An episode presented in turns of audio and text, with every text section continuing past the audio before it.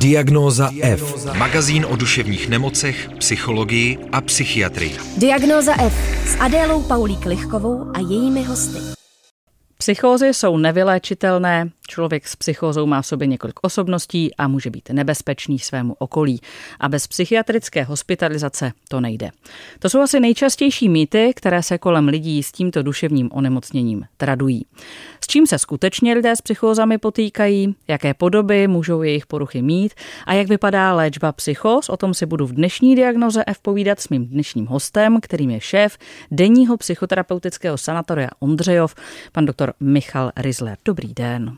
Dobrý den. Začneme asi u vás doma v Ondřejově. Eh, kdo jsou vaši klienti, nebo klienti konkrétně Centra pro komplexní léčbu psychóz a jak a možná v jaké situaci nebo v jakém stavu se k vám dostávají? Eh, naši klienti nebo pacienti eh, jsou lidé ze zkušeností s psychózou nejčastěji.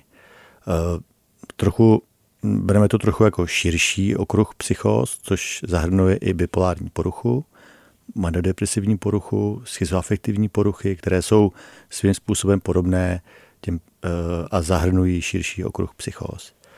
Eh, patří mezi to samozřejmě i ta základní diagnóza psychotická, psychotické poruchy, což je schizofrenie. Eh, dále se k nám dostávají i pacienti, klienti, kteří prodělali psychózu v návaznosti na užívání návykových látek. E, tam je někdy těžší rozhodnout, jak moc to s tím souvisí, jestli je to spouštěč nebo příčina. Takže je taky potřeba e, přesná diagnostika a sledování.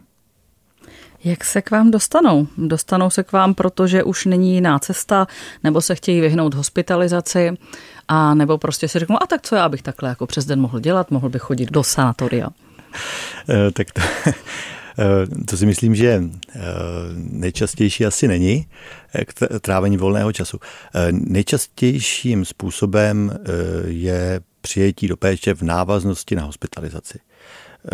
Takže pořád je to tak, že, nejčastějším prvním kontaktem takovéhoto člověka, který trpí psychózou, je nemocnice, příjem, nějaká diagnostika, zaléčení a potom Eh, po propuštění odkázání na nějaké služby ambulantní.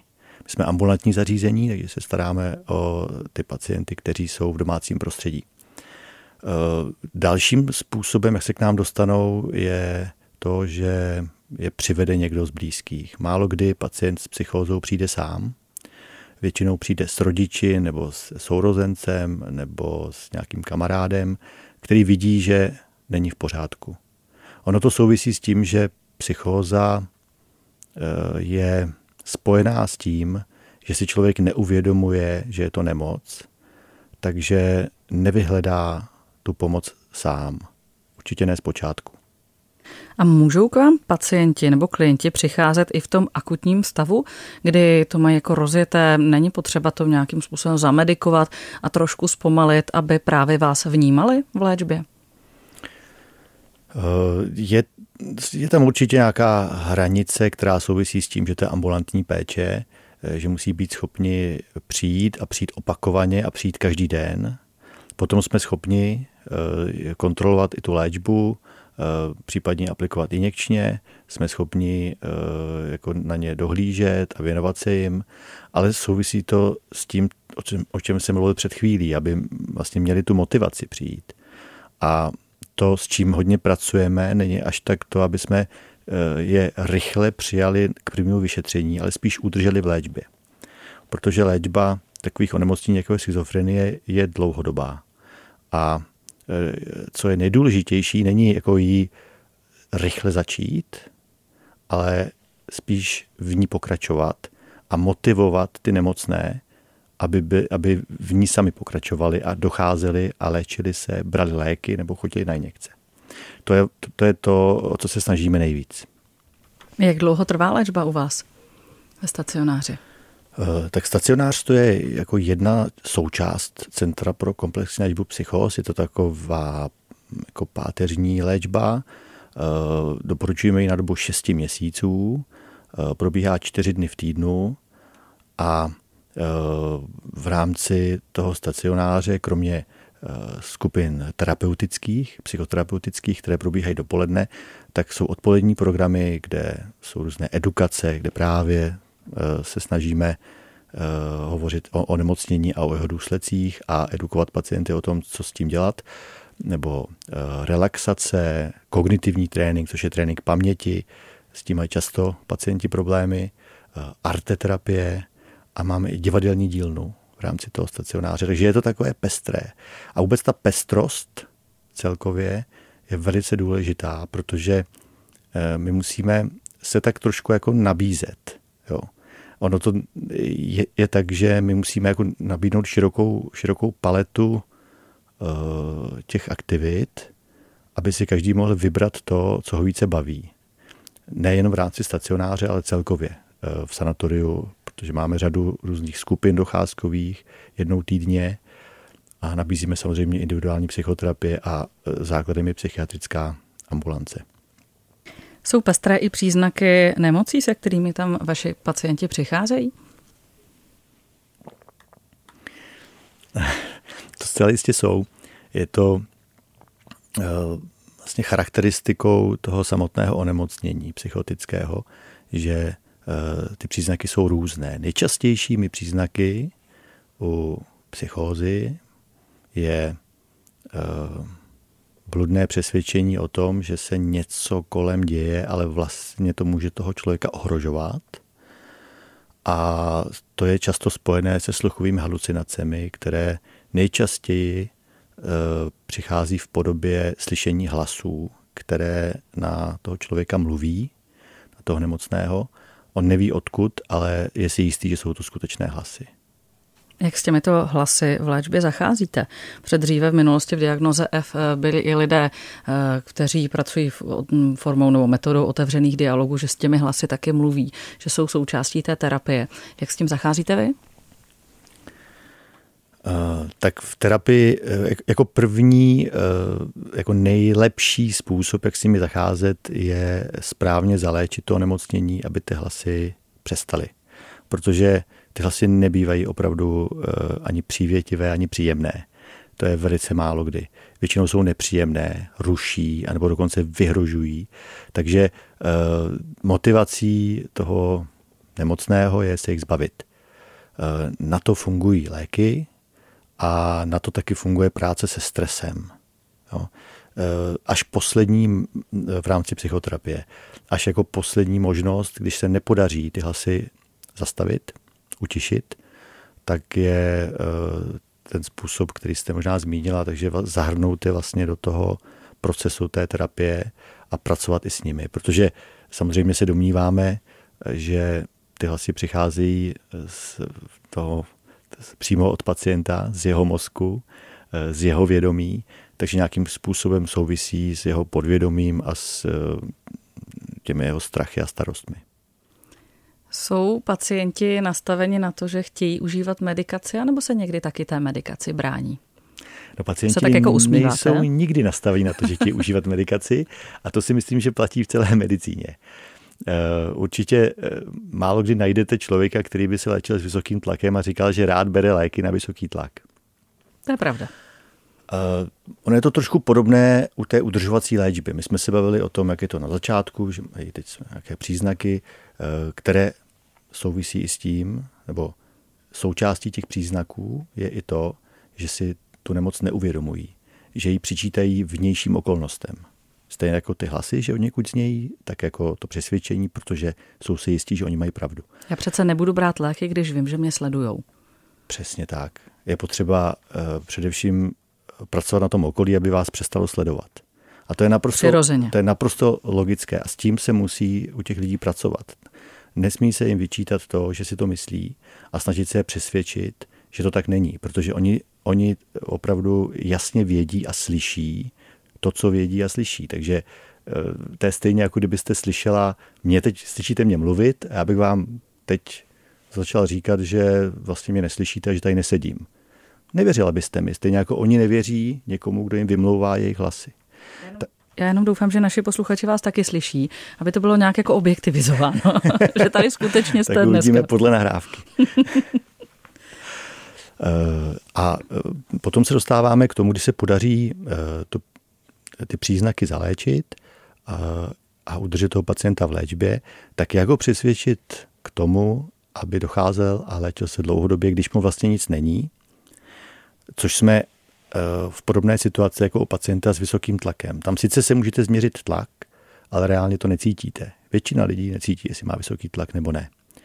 A když si ho nezměříte, tak o tom nevíte. Ale ty léky jako musíte brát každý den. A oni to mají podobně. Nemají vlastně žádné příznaky, ta léčba je udržovací, jako prevence toho, aby se vrátily ty příznaky. Ale zároveň tam je ještě jedna věc navíc, to, že oni nemají úplně vzpomínky na to, že by byli nemocní. Oni mají vzpomínky na to, že se děly divné věci kolem nich. A to je něco, s tím je potřeba dlouhodobě terapeuticky pracovat a vlastně počítat s tím, že oni nikdy nebudou úplně věřit tomu, že jsou nemocní. Vždycky to bude tak nějak jako mezi, že my tomu říkáme náhled, tady tomu, náhled na onemocnění. Že ten náhled nikdy nebude úplný a že vždycky budou trochu pochybovat. A vždycky bude potřeba trošku jako je přesvědčovat a motivovat k tomu třeba jinými faktory. E, nejlepším způsobem je domluvit si na jiném cíli, na nějakém cíli jako funkčním, aby v životě fungovali.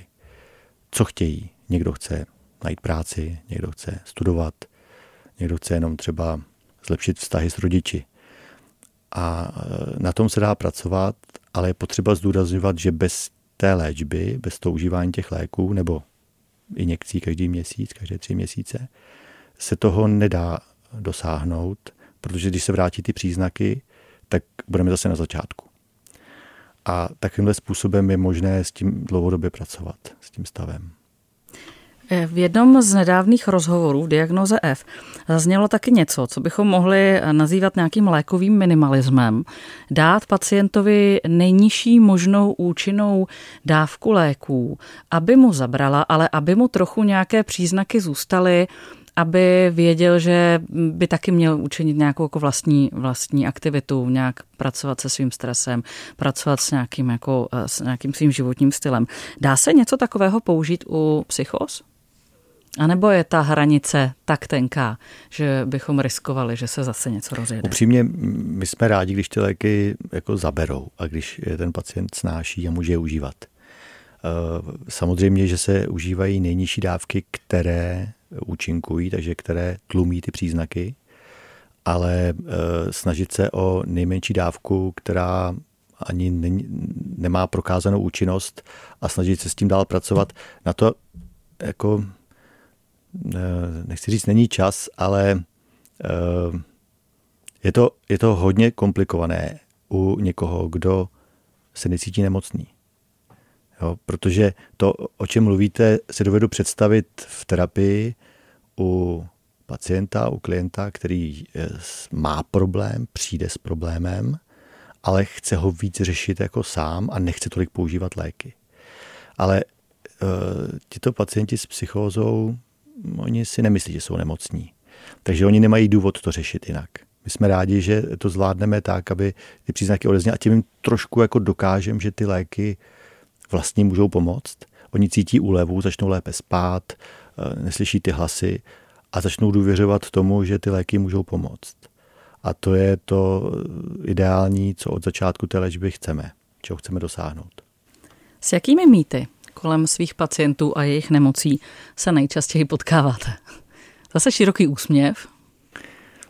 Uh, já, já se s těmi mýty častěji nepotkávám v ambulanci, ale spíš uh, v obecně ve společnosti, když eh, řeknu, že dělám psychiatra, že dělám si schizofreniky. Uh, tam je to asi nejčastější.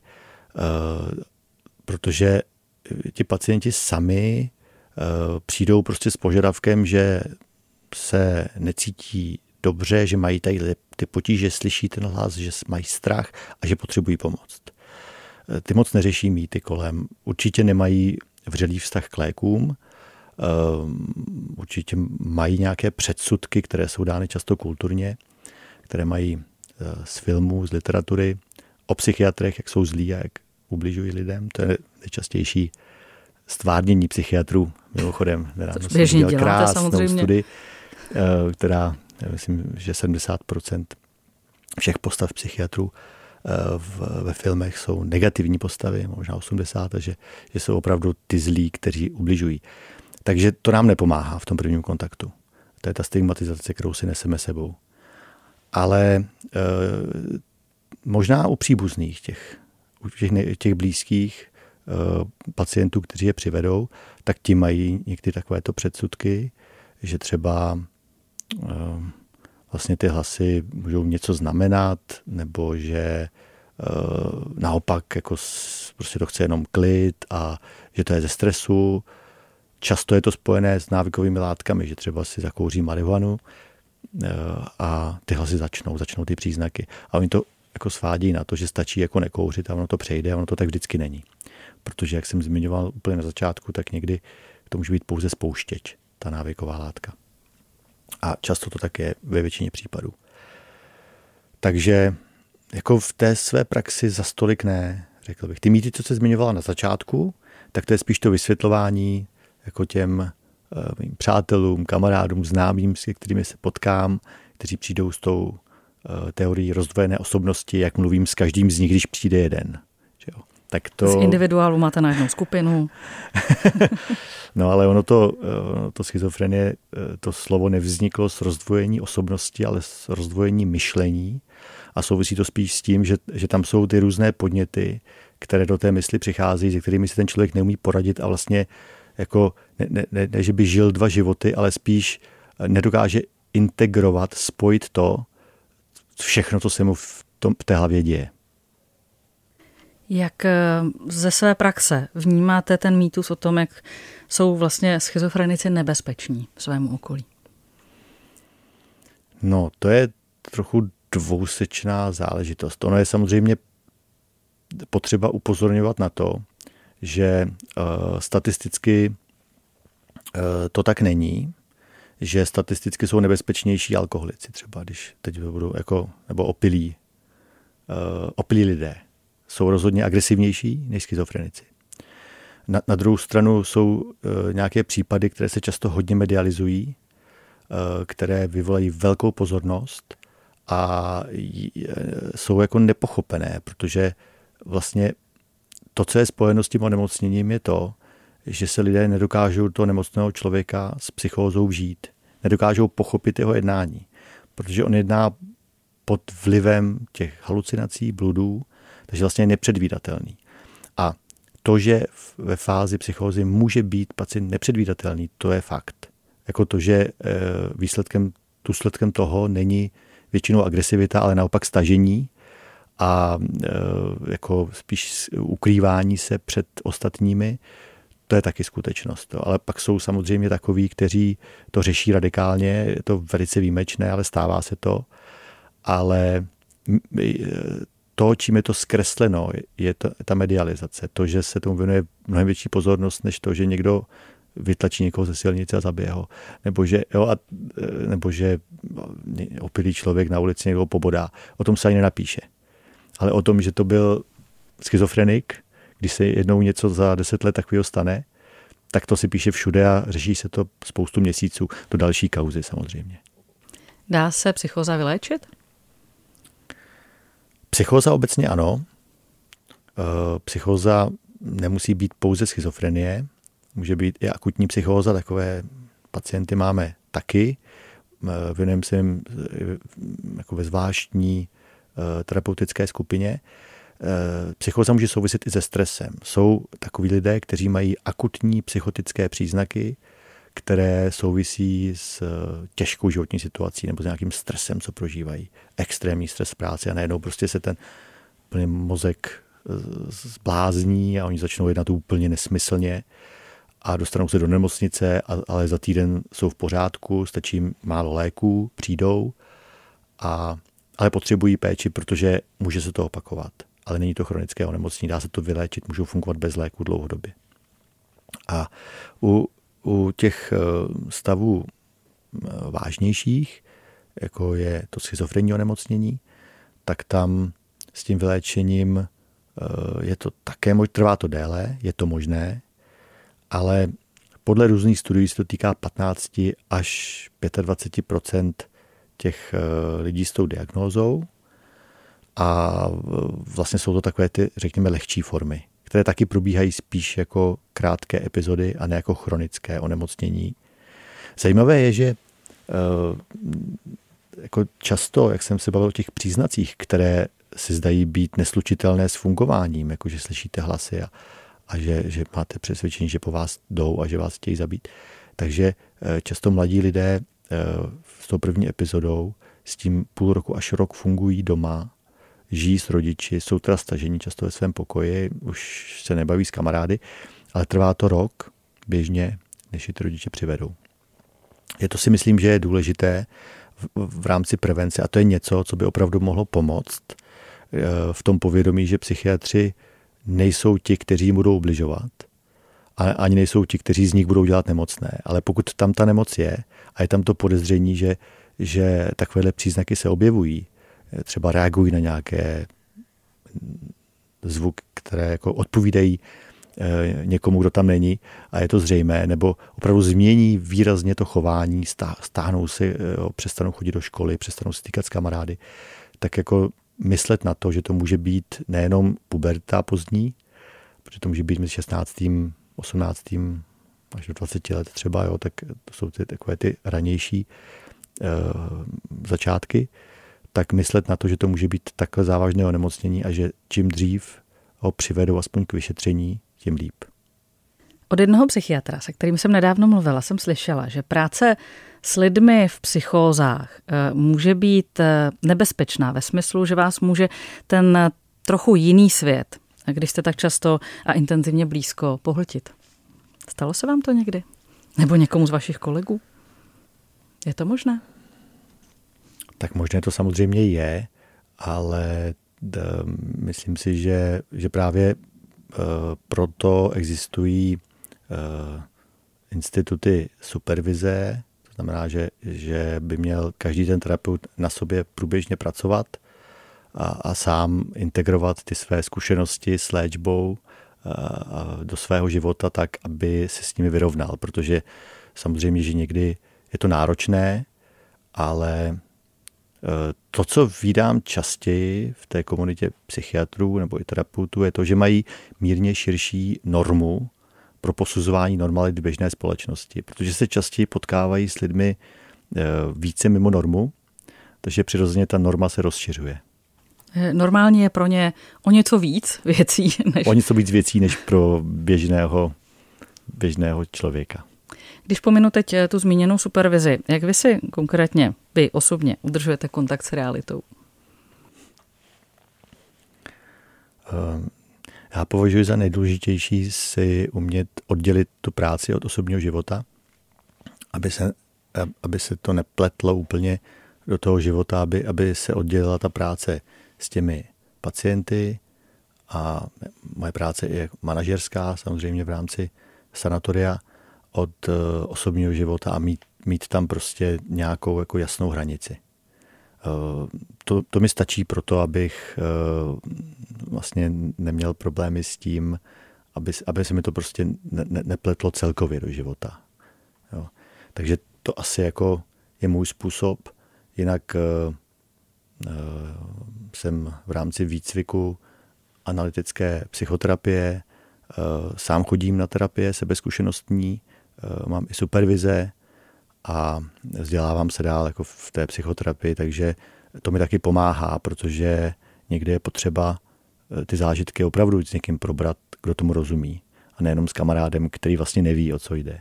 Takže to je ta profesní supervize, která je důležitá a mm, kladu důraz na to, aby všichni terapeuti, kteří pracují v sanatoriu, tak měli supervize a měli možnost eh, takto jako ty, ty zážitky zpracovávat.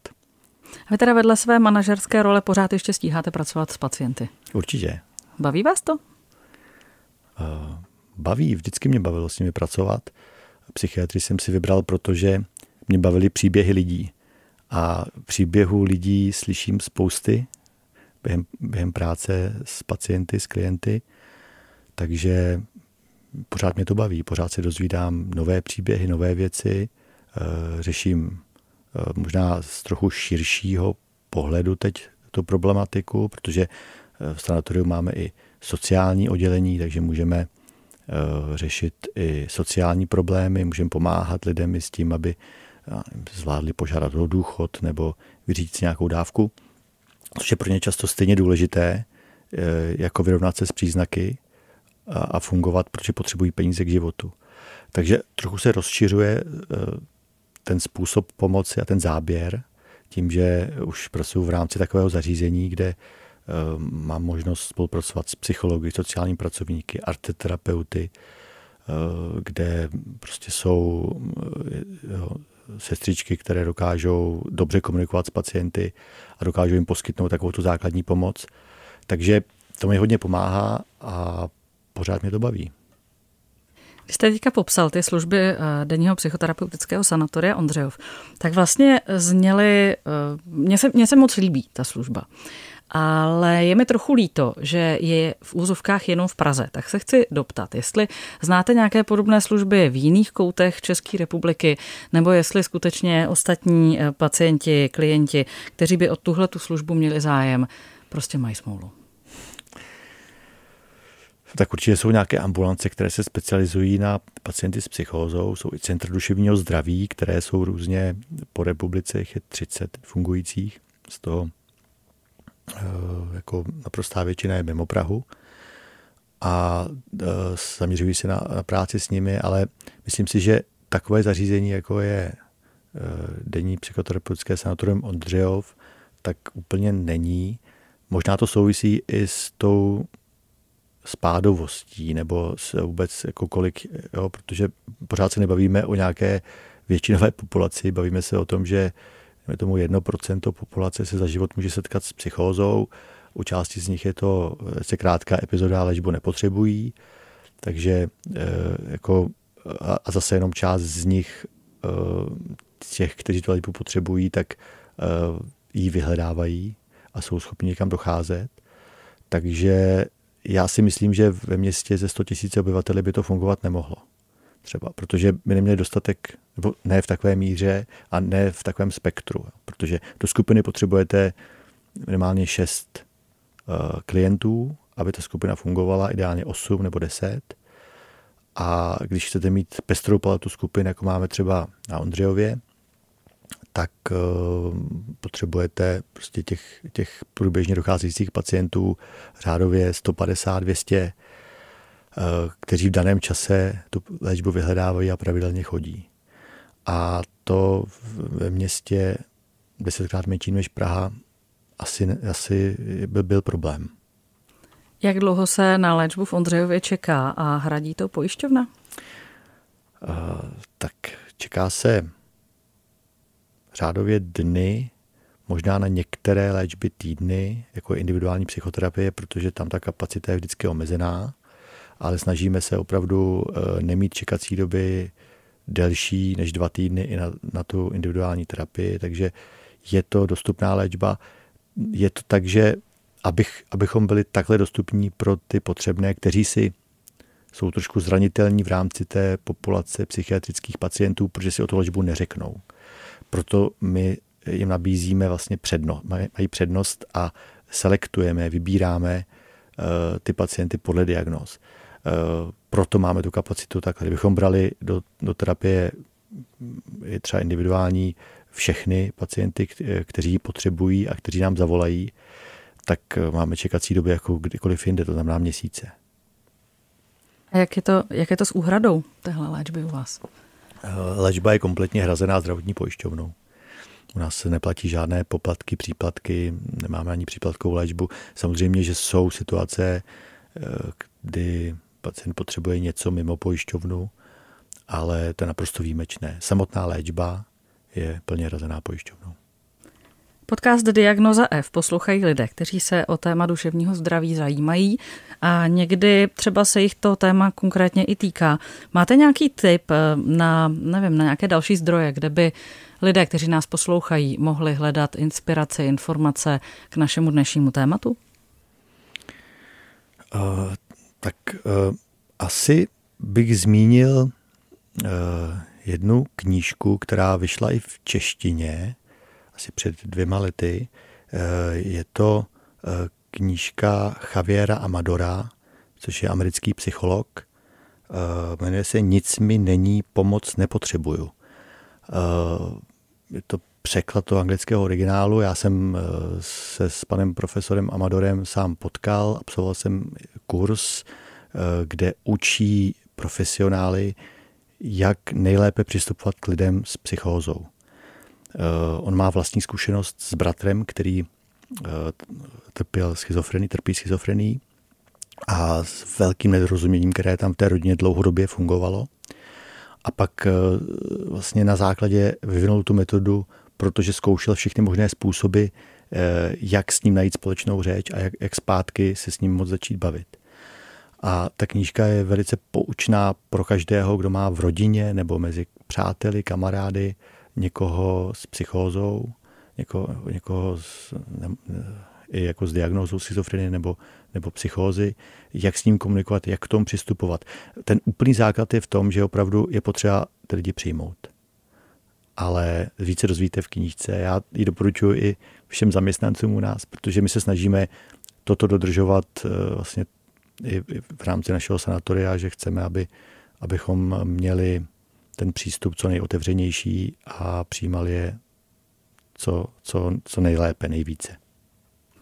Říká vedoucí lékař denního psychoterapeutického sanatoria Ondřejov, Michal Rizler. Já vám moc krát děkuji, pane doktore, za dnešní rozhovor a třeba u nějakého dalšího tématu v diagnoze se budu těšit na slyšenou. Díky. Taky moc děkuji a mějte se hezky. Adela Paulík Lichková od mikrofonu přeje hezký den i vám. Diagnóza F. Magazín o duševních nemocech, psychologii a psychiatrii. Poslouchej Diagnózu F kdykoliv a kdekoliv. Více na wave.cz lomeno podcasty.